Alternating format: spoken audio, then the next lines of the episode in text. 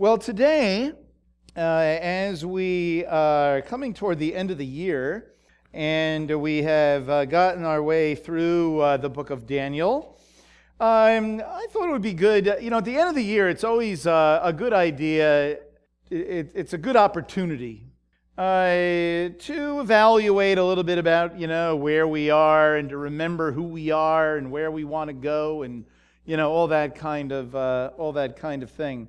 And I know it's true that you could do that on uh, March 23rd, you know, say uh, that's the day every year that we're going to, but it just works out for us nicely that the end of December is the end of a year, and it is true that January 1st is this the day after December 31st, you know, most of the time. This year it falls out that way. Uh, and uh, but it is a, a, a, good time to figure all that out. So, uh, you know, uh, there's a word that people like to use in our world today. It's a, you know, it's a popular word in certain circles, and that is worldview. You know, what is your worldview? What is the worldview? And, uh, and of course, what is a worldview? It's uh, uh, how you think and see the world, uh, in essence, right? It's how, how, you, how, you, how you view what, the perspective that one has from, from, where, from where you sit to what's out there, you know? Uh, and uh, that's really what a worldview is. Um, the more you know about the world, the, the, one could say the broader your worldview, right? Uh, but that's, that's basically what it is. And so um, uh, I was, uh, uh how do I say? I was online having a discussion with some colleagues, we'll say, and uh, we're talking about uh, our worldview in relationship to other parts of the Jewish community, the rest of the Jewish community. You know, and that's a, a good question. And so we were saying that uh, well, our worldview is a, a Jewish worldview, the way the Jewish people see the world, but our contribution, our uniqueness is in light of the coming of the Messiah. So, in light of the coming of the Messiah, we don't just see uh, uh, uh, the world, uh, you know, hoping that someday the Messiah will come, but we live uh, and uh, conduct ourselves and view the world in light of the coming of the Messiah. And so, therefore, uh, part of the, uh, the nature of that is, well, then that is why we can call ourselves a synagogue and have uh, Jews and Gentiles together, because that's in light of the coming of the Messiah. Uh, that is why we desire to experience aspects of Israel's future today, because of the coming of the Messiah. Uh, uh, and that is why we are called to live a, a radical uh, a type of relational life in light of the coming of, of, the, of the Messiah. Uh, and so there, there's a lot that goes into that. There's lots of categories and a lot of things. So I thought maybe for the next few weeks we'll look at, at uh, a few of them. And um, as I shared with our uh, leadership, in a recent, uh, well, in our, actually, I think I shared it also in our congregational meeting, actually. Uh, this um, uh, working document that I use to always adding things to it and changing it around and, and understanding uh, our vision and our message in relationship to Yeshua. That, you know, I, I try to be a simple person, and so if Yeshua had a vision, if he had a message, perhaps that ought to be our vision and that ought to be our message, uh, you know, uh, uh, nuanced and articulated, you know, in the days in, in, which, in which we live. And I'm not going to go through all of that, but I just wanted to say that when you read uh, in the Gospels, Yeshua said, first thing we see that he said, the same thing that John uh, the Baptist, John the Immerser, also said, Yochanan, as we might like to call him. Uh, they said the same thing, the very first words that we read out of their mouths, right? Repent, for the kingdom of heaven is at hand, right? Uh, so that is, that's a really great uh, little phrase there, right? So Yeshua had a very interesting worldview one, as, a, as a person, as, as, a, as a man in this world, right? he had a very interesting worldview. His worldview is that the kingdom of heaven is at hand. And so, therefore, uh, it, it cannot be business as usual. Uh, you know, it, it cannot be uh, just uh, we uh, live within certain cultural paradigms and, and uh, we listen to this one, we listen to that one. But no, this is what is happening in this world, and we need to live in this way, right? So, the first thing he said was, Repent, for the kingdom of heaven is at hand, right? Repent. So, uh, given that uh, vision or that, that view, that perspective, he, uh, his message, therefore, was to repent, to turn to God. That's what that means. You know, to return uh, to God, for the kingdom of heaven is at, at hand. Okay? So, we like to say here uh, that we uh, like to demonstrate and experience uh, Israel's future today. Now, that phrase, kingdom of God, kingdom of heaven, uh, used oftentimes interchangeably uh, in the text, uh, is a way of saying the, the world to come. The, the olam haba, as you would say it in, uh, you know, in Hebrew, okay? Uh, the world to come, the, the kingdom of heaven. Um, and even in Jewish writings, rabbinical writings. You even see that, that terminology, by the way, the kingdom of heaven. And by the way, in, uh, just to what your appetite may be for future study, you even read about the universal kingdom of heaven and the national kingdom of heaven. How do you like that? Uh, that, that which affects the whole world and that which affects uh, the Jewish people. Very similar to the way Yeshua taught, frankly. Very, very interesting. Uh, but anyway, so we like to speak in terms of uh, uh, ushering in Israel's future, experiencing Israel's future. And Yeshua could have said that too. He could have said, Repent, for Israel's future is at hand. You know, uh, and we, uh, Israel's future today. He said, The kingdom is coming, but now is, in several different uh, texts. So, really saying that very same uh, kind of, of thing, right?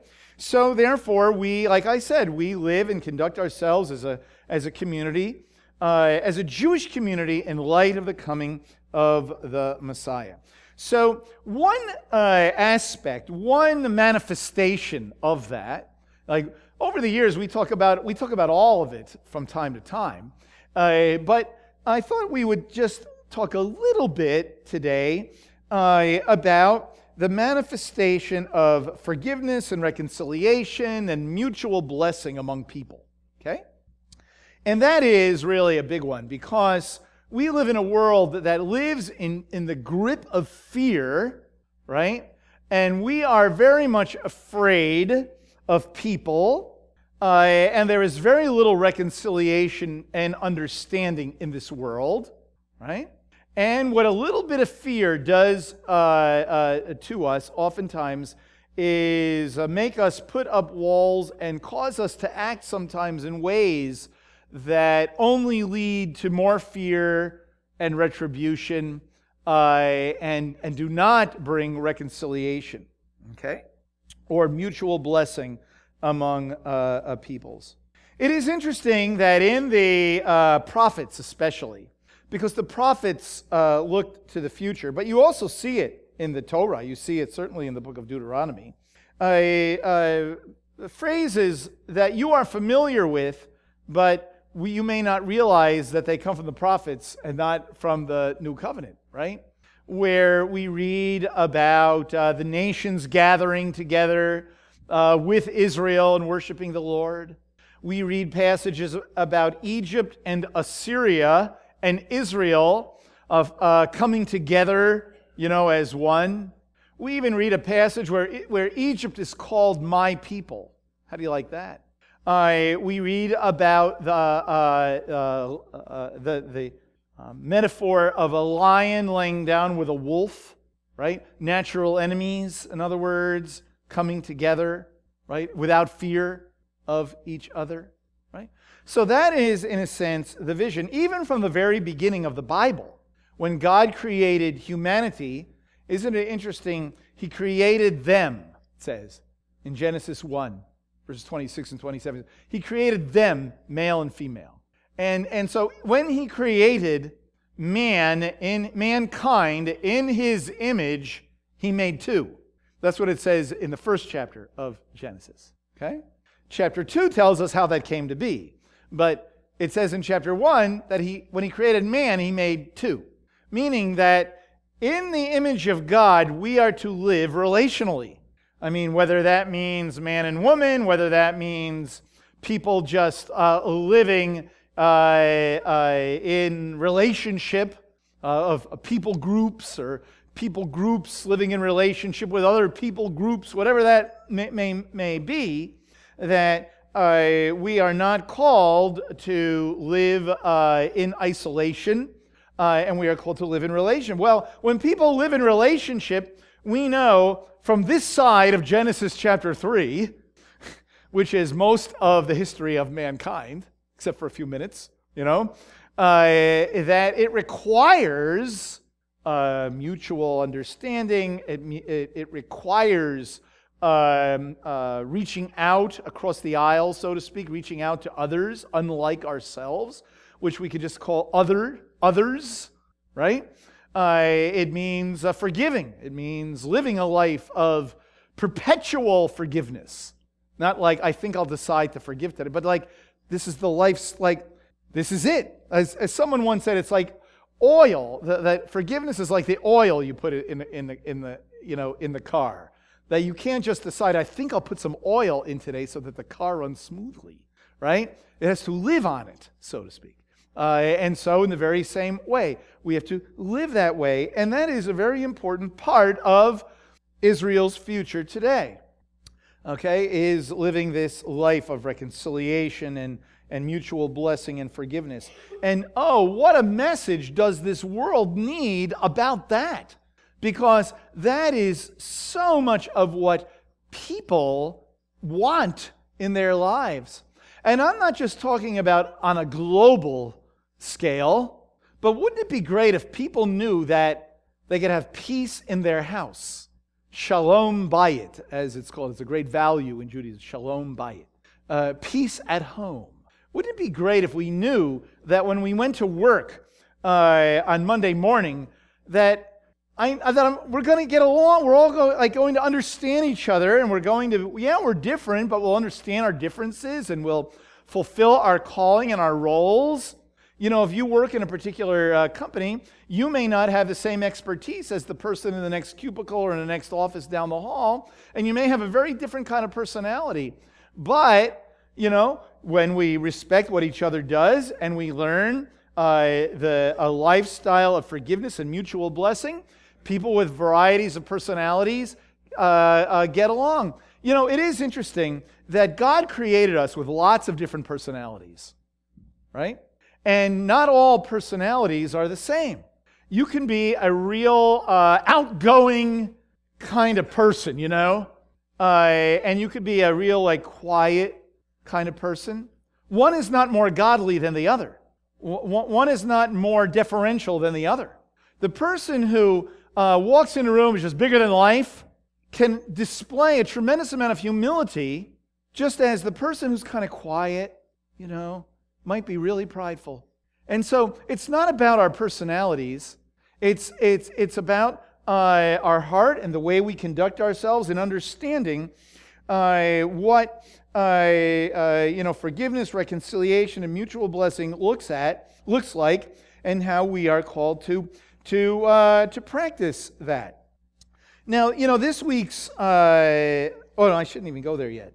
in in Genesis, just in Genesis in general, I was speaking uh, at a uh, ladies' uh, a Bible study recently at a local uh, church, and uh, they had just finished a, um, uh, a, Bible study on Genesis. And of course, you you know, as is often the case, it's all about man was created, perfect man sinned, and the rest of it is pictures of the Messiah in the book of Genesis, right? And of course, I commended them, saying, well, those are good. You know, those things are there. But you know, there's a lot more that's there. And it is very interesting that um, right after you, you see in chapter 3 the sin, that happens. What happens is the blessings of God all become twisted up, right? Uh, the blessing of the, uh, of the animal world, you know, living uh, serenely is all twisted up when we read about what the, uh, the judgment on the serpent. We read about the blessing of childbirth becomes now a very difficult process. The a relationship of man and woman becomes one of a tug of war. Uh, and now, you know, God gave this beautiful world to people to live in to enjoy. Now it's full of thistles and thorns uh, and very difficult uh, to, to till the soil. So now uh, we see the, the blessings become uh, uh, twisted up. And then the next thing you see is a brother murder, a man murders his brother, right? And then debauchery and this, and this downward spiral. And when we come to Abraham, now uh, God not only raises up a man to be the father of a nation of people to bring forth the Messiah, but also a man raised up uh, with his family to demonstrate what that life is supposed to look like that what, God, what God's desire for life is supposed to look like. And what we see is that they continually mess up, don't they? Abraham, Isaac, Jacob, their sons continually mess up. However, in the big picture of Genesis, we do see this desire, uh, it plays out in the narratives, in the stories, of reconciliation and of a desire uh, ultimately uh, to overcome uh, enmity, in hatreds, and come together. It's interesting, uh, you know, when God called out Abraham, uh, he specifically told him to go himself. You know, he didn't say, and bring your nephew. So we see that Lot came with Abraham, right? Uh, and in chapter 13, Lot causes Abraham no end of headaches in, in his life. And this is not a message about Lot, so I'm just going to mention one little thing. Okay? So in chapter 13 of Genesis, it says in verse 7 And there was strife between the herdsmen of, Abr- of Abram's livestock and the herdsmen of Lot's livestock. Now the Canaanite and the Perizzite were dwelling in the in uh, were were dwelling then in the land. Then Abram said to Lot, Please let there be no strife between you and me nor between my herdsmen and your herdsmen, for we are brothers. It's a great little statement tucked in there. But it really says a lot. And that is that, you see, in this narrative, in this story, what we see is the desire for there to be brotherly relationship and no strife. We see here a demonstration of mutual blessing, of Abram blessing Lot uh, in a great act of grace. Uh, it is not a God's desire that there would be strife, and we see this demonstrated in the life of Abram. But then you know the rest of the story. I know you do. That, uh, you know, there was strife between uh, uh, Ishmael and Isaac. And we see at the end of Abram's life, they come together. They come together uh, when Abraham dies. And then we see uh, Isaac, uh, um, I mean, um, uh, Jacob and Esau, right? And what do we see uh, demonstrated in the story of Jacob and Esau? We see forgiveness and we see reconciliation. At the, you know, uh, certainly when, when Jacob comes back into the land and he's scared to death of what Esau is going to do, right? And then we come to the story of Joseph uh, and his brothers. And uh, the story of Joseph and his brothers is, uh, has many uh, right and left turns in it. And I know we, we love to jump to the end of the story, but when it, as it unfolds, what we see is tremendous strife among brothers. Just like we saw tremendous strife among brothers with Isaac, with uh, Jacob and Esau, and strife among brothers with Isaac and Ishmael, and strife among brothers uh, with uh, Cain and Abel. Uh, and, and one of the great lessons of Genesis is beginning with Abraham, we see strife and then reconciliation. Strife and reconciliation.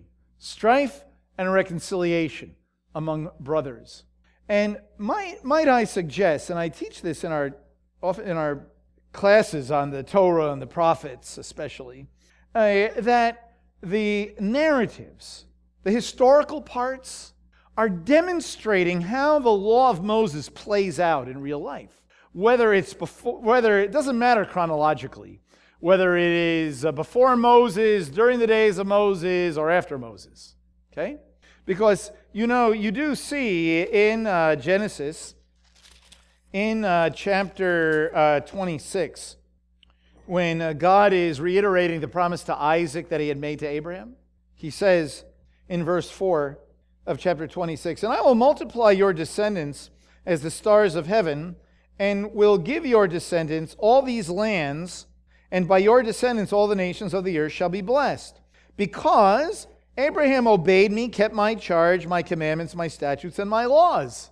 That's pretty interesting, considering that Moses, uh, uh, it was still a long time before Moses was going to be born. And it was still a long time be- before there were actually statutes and commandments, but Abraham kept them. Uh, in other words, it was his way of life. It was, it was uh, the way he conducted himself in, in being faithful to God. You see? And so we see it demonstrated, not in legalistic ways, but how it played out in, in real, uh, real life. And that's how uh, these stories in Genesis are very, very important to us, not simply because they just simply are telling us this is where the people come from and, and the Messiah is going to come, but the life of Abraham, Isaac, and Jacob and their sons demonstrates how, uh, through the grace of God, through the faithfulness of God, a reconciliation can overcome the strife. You see? Uh, and, uh, and so that is certainly a, a, very, very important. Now, we see it uh, uh for sure in uh, the Torah portion. We know that ultimately the sons of Jacob uh, are reconciled to, uh, to Joseph. And we also know that, uh, and that is a paradigm, that is a model uh, of Israel's uh, history because when you come to the Haftorah portion for today, it's a very important portion about reconciliation, right? Uh, in Ezekiel chapter 37, in Ezekiel 37, it's about resurrection the resurrection of Israel, and reconciliation. And there's a couple of important things to note in that. Okay? There we go. So, what you read in the from uh, verse 1 to verse 15 is basically how uh, Ezekiel sees a vision of bones all over the valley, and they're dry, and they're they're like just been there a long time, and then there's a rattle and a movement, and through a long process, the bones come together and, the, and uh, everything that goes along with a living body begins to manifest, and then there's a dead body. And God breathes his breath into that dead body, and the dead body comes to life. And that body is Israel. That's what the text says. Okay? Uh, and it's talking about the fact that there will be a day when all of Israel will gather together and will be alive in the Lord. Okay? First, all the bones are going to come together and you're going to have a dead body. And then there'll be a living body in, in the, filled with the Ruach, in other words. See? But you'll notice something in particular beginning in what Mark read in English uh, today in verse 37, in verse 15. The word of the Lord came to me saying, And you, son of man, take for yourself one stick and write on it for Judah and the sons of Israel, his companion. You know, I'm going to stop right there uh, just to um, observe something that's sort of tangential here. You know, there is a, a body of teaching where there are those who believe that uh, Judah today, Judah are, are the Jewish people, and Israel are Gentile believers, right? Did you ever hear that? Right? And it manifests itself in all kinds of uh, ways that just are uh, lead to bad conclusions. Okay, some people refer to it as a as the uh, the, the um, Ephraimite belief or a two house doctrine. house of Judah and house of Israel. But notice in the Bible, Judah and Israel are used interchangeably. The sons of Judah are referred to as Israel. The, the people who are from Judah are called Israel. They are used interchangeably. There's only one Israel. That's all the Jewish people. Okay? There you go. Just thought I'd throw that out there. All right? For Judah and for the sons of Israel, his companions, uh, take a stick. Then take another stick and write on it for Joseph, the stick of Ephraim, and all the house of Israel, his companions. Isn't that interesting? Okay. So Israel is everybody. See? Then join them for yourself, one to another, into one stick, that they may become one in your hand. And when the sons of your people speak to you, saying, Will you not declare to us what you mean by these? Say to them, Thus says the Lord God, Behold, I will take the stick of Joseph, which is in the land of Ephraim, and the tribes of Israel, his companions, and I will put them with it, with the stick of Judah, and make them one stick, for they shall be one in my hand. And the sticks on which you write will be on your hand before their eyes. And then say to them, Thus says the Lord God, Behold, I will take the sons of Israel from among the nations where they have gone, and I will gather them from every side and bring them into their own land and I will make them one nation in the land on the mountains of Israel, and one king will be king for all of them. And they will no longer be two nations, they will no longer be divided into two kingdoms. Okay? They will no longer defile themselves. Uh, and then if you go to the end of the verse, it says, uh, I will cleanse them, uh, and they shall be my people, and I will be their God. Okay? That is important because that is referring to uh, in the history of the Jewish people, uh, the biggest enemy, in one sense, of Israel has been ourselves, right? And you see here uh, how now how this works out. If you go all the way back to Genesis, brothers have strife and are reconciled. Brothers have strife and are reconciled. Brothers have strife and are reconciled. And in the end, brothers have strife and are reconciled. And it's speaking there about the northern kingdom of Israel and the southern kingdom of Judah, right? There, there, was, uh, there was a split in the kingdom. And what he's saying is that in that day, when Israel will be resurrected, uh, there will be only one nation, one Jewish nation. And not only that, all will be one. All will be reconciled under the name of the Lord, right? Uh, and, uh, and so the message, in a sense, of the book of Genesis, as is the message of the Bible, is one of reconciliation. And when Israel is reconciled to God, reconciled to each other, the world becomes reconciled to God, uh, Jew and Gentile reconciled to one another. And in the end, uh, no one will even learn war, as the Bible says. You see? And so God's desire uh, is reconciliation.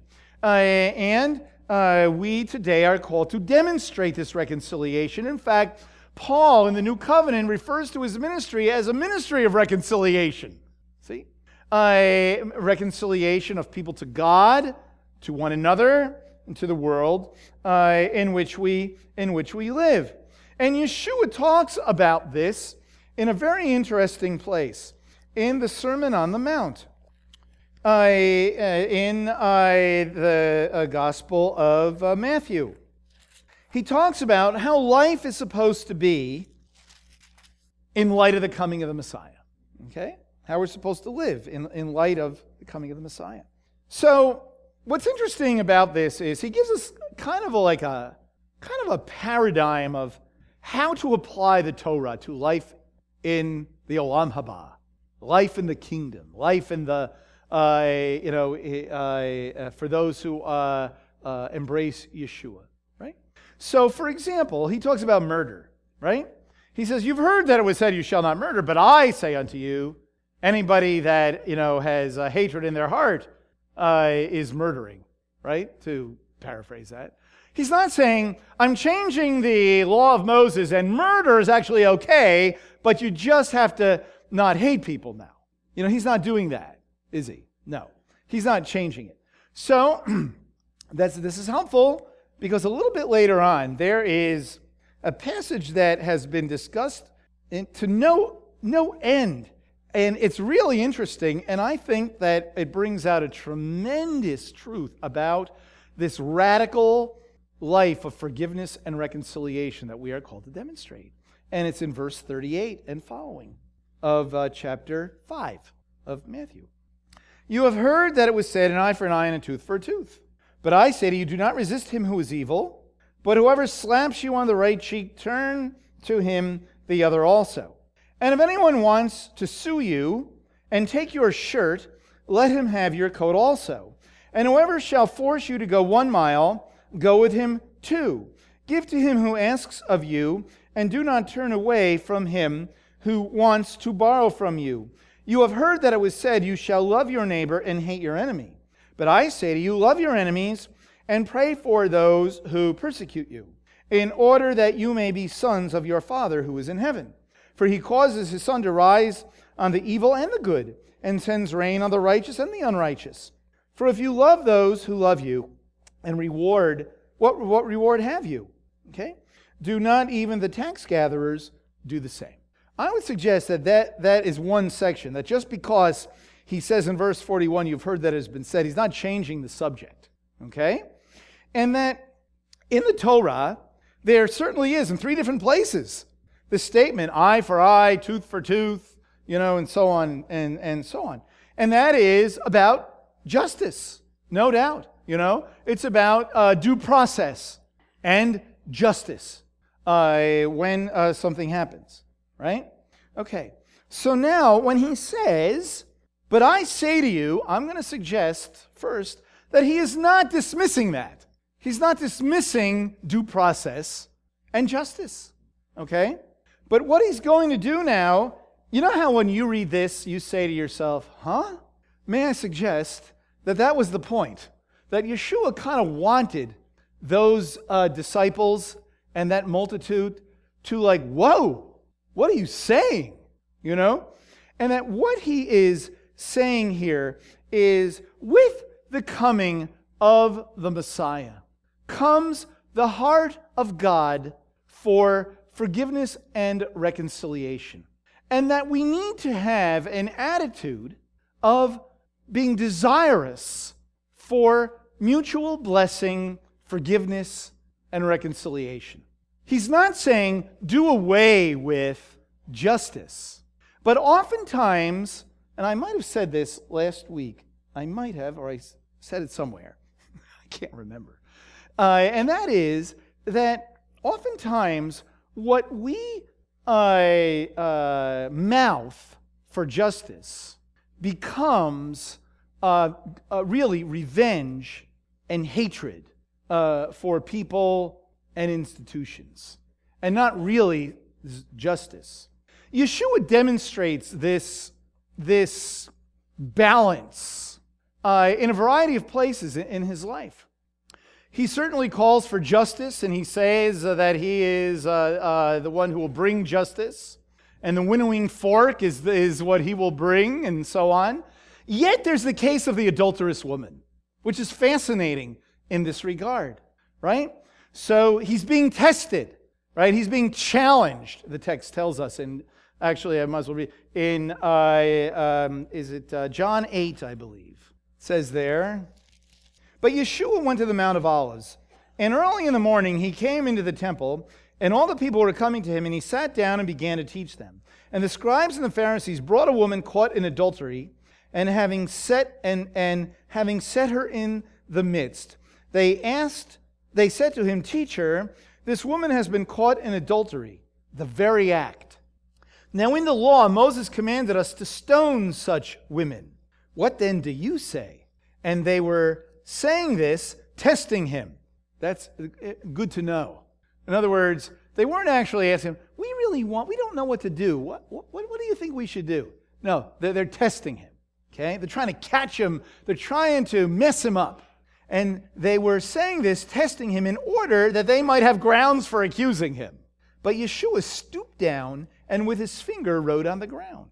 But when they persisted in asking him, he straightened up and said to them, he who is without sin among you, let him be the first to throw a stone at her. And again he stooped down and wrote on the ground. And when they heard it, they began to go out one by one, beginning with the older ones. And he was left alone, and the woman where she was in the midst. And straightening up, Yeshua said to her, Woman, where are they? Did no one condemn you? And she said, No, Lord, no, no one, Lord. And Yeshua said, Neither do I condemn you. Go your way. From now on, sin no more. And you know, it's very interesting. The very next verse says, Again, therefore, Yeshua spoke to them, saying, I am the light of the world. He who follows me shall not walk in the darkness, but shall have the light of life. Does this mean that Yeshua uh, uh, condoned adultery or that he didn't care about it at all? Not in the least. But he was showing this woman tremendous mercy and recognized uh, evidently, you know, her, uh, her heart. And what you see in this passage is, in a sense, the very beginnings of a, a new covenant uh, understanding of a demonstration of radical forgiveness and radical mercy. He was not uh, against the, the Torah. And he knew that the hearts of those who were ready to stone her were no better than anyone else's. And it is a demonstration, in a sense, of a passage such as this. No, uh, Yeshua is all uh, for due process and, and, uh, and judgment, but also uh, uh, tendered with mercy. See?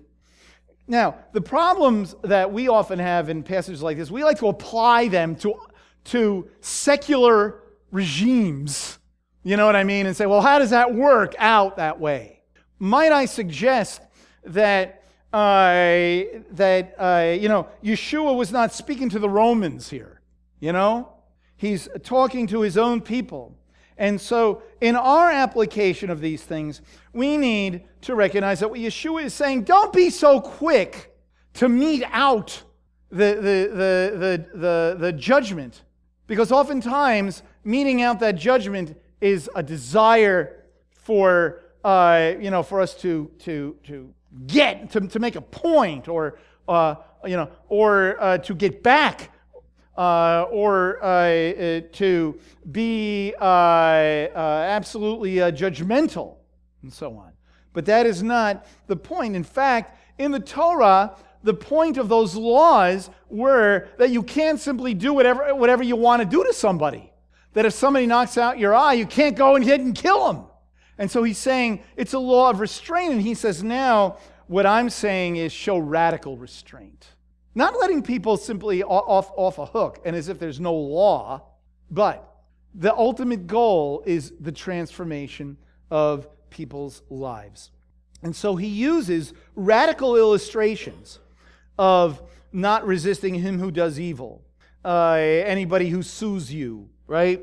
Anybody who forces you to go one mile, do more, do more, do more. Okay? And then, see, it's interesting, he brings into this he knows the question that we're going to have. Wait a minute. It says, you've heard that it was said, you shall love your neighbor and hate your enemy. Now, nowhere does it say hate your enemy, right?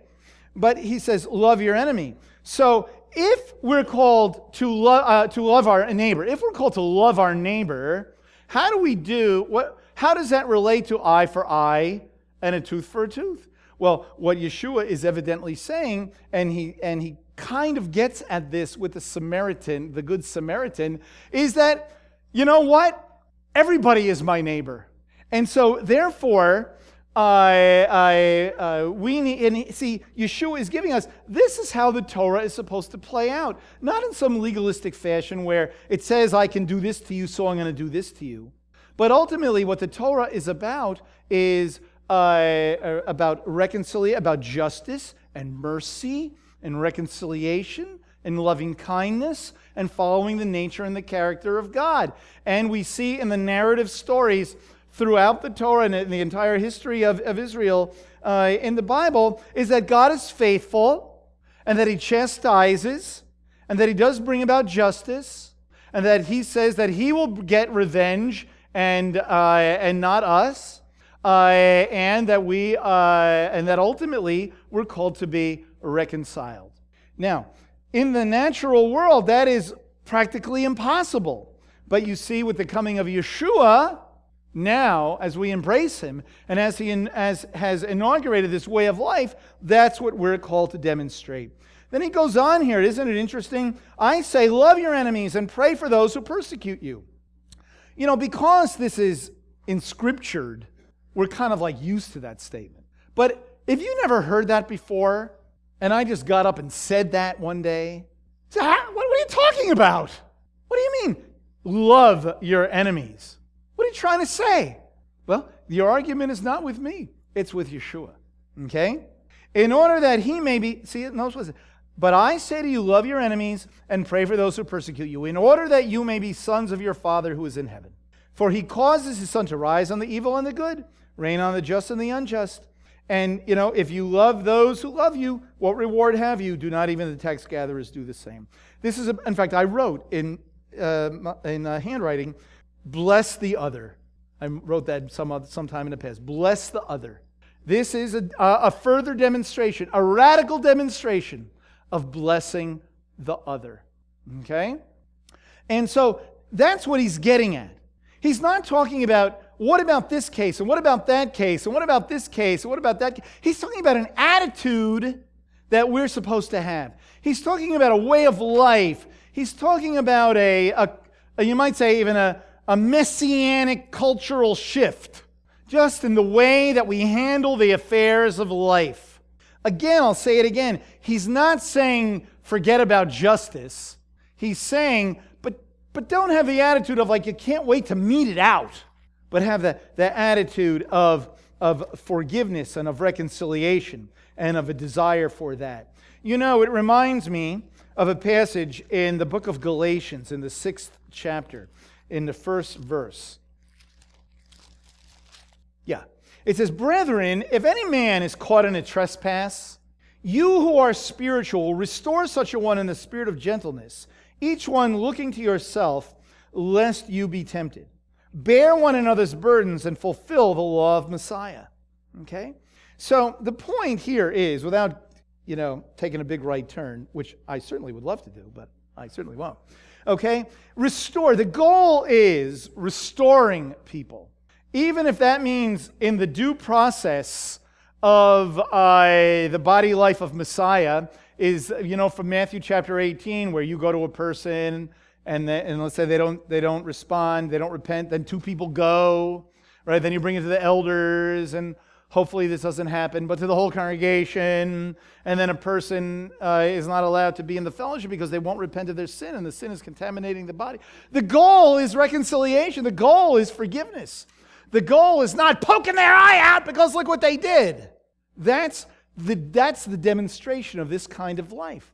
And that's radical when you really live that out. That's why in the body of Messiah, there, there, there must not be any kind of enmity. There, must, there cannot exist here. There cannot be enmity. There cannot be hatreds. And if we're holding grudges, we need to go to God about that. Uh, and, and if we as believers are holding grudges with people, and this is where 90% of it is, with people out there, like our brothers and sisters and our children and or parents or friends or coworkers or whatever. Wow, what a radical lifestyle to, uh, uh, to pray for those who are your perceived or real enemy uh, and demonstrate uh, not what they're expecting, which is you're going to hate them back, but demonstrate in a way that, as much as it depends on you, be at peace with all, uh, with all people. It doesn't mean necessarily saying, it doesn't matter what you did to me, go ahead, whip me again, you know? That is not what Yeshua means in the Sermon on the Mount. He's using these metaphors to describe a radical kind of loving your enemy. And so, uh, just like it says at the end of Romans chapter 12, Never take your own revenge, beloved, but leave room for the wrath of God. Don't you leave room for the wrath of God? Okay? Vengeance is mine, I will repay, says the Lord. But if your enemy is hungry, feed him. If he is thirsty, give him a drink. For in so doing you will heap burning coals on his head. Do not be overcome by evil, but overcome evil with good. Okay? It doesn't mean, oh, we should never seek justice. It means we should never seek, uh, uh, we should never hold hatred uh, and animosity and using justice as a way to get revenge uh, at people. That is what the world does. That's, that's what people expect, right? And, and, and oftentimes in the body of Messiah, it's like we expect that too with a little sprinkling of forgiveness. Let's like just like a dash of forgiveness, you know? In, in all of that, a dash of forgiveness. Because look what they did to me, you know? But we're called to a radical kind of change, a radical life uh, style uh, uh, change. And that is what we see uh, that is what we see here depicted uh, in, uh, you know, repent for the kingdom of heaven is at hand. And that is our vision, demonstrated in this way of life, as seen in Abraham and Lot, and as seen with Joseph and his uh, brothers. Uh, and I'll just say, if you read the um, Darash that, that I sent out, also, very interestingly, with Pharaoh and Jacob uh, and how kind Pharaoh is, how kind Egypt is to Jacob uh, and, his, uh, and his sons, giving them choice land, taking care of their every need. And Jacob blessing uh, uh, Pharaoh, right? Uh, and it's very, very interesting that mutual blessing of the other, not only within the nation, but of, of Israel and the nations blessing the other. That is indeed what we talk about Israel's future today. That is something that we're called to. And so may we demonstrate that. You know, in the upcoming year, may we demonstrate radical forgiveness. And may we seek radical forgiveness and may we seek radical reconciliation. Uh, and as much as it depends on us, may, be, may we be at peace with all people, certainly as demonstrated within our community and as we relate uh, to this world. And may people say that and say, wow, that is a quality of life that I want. And that indeed is the Olam Haba, Israel's future lived out today. Let's pray. Lord uh, uh, God, thank you for this worldview that you have given to us, that we are living uh, in this portion of the world to come.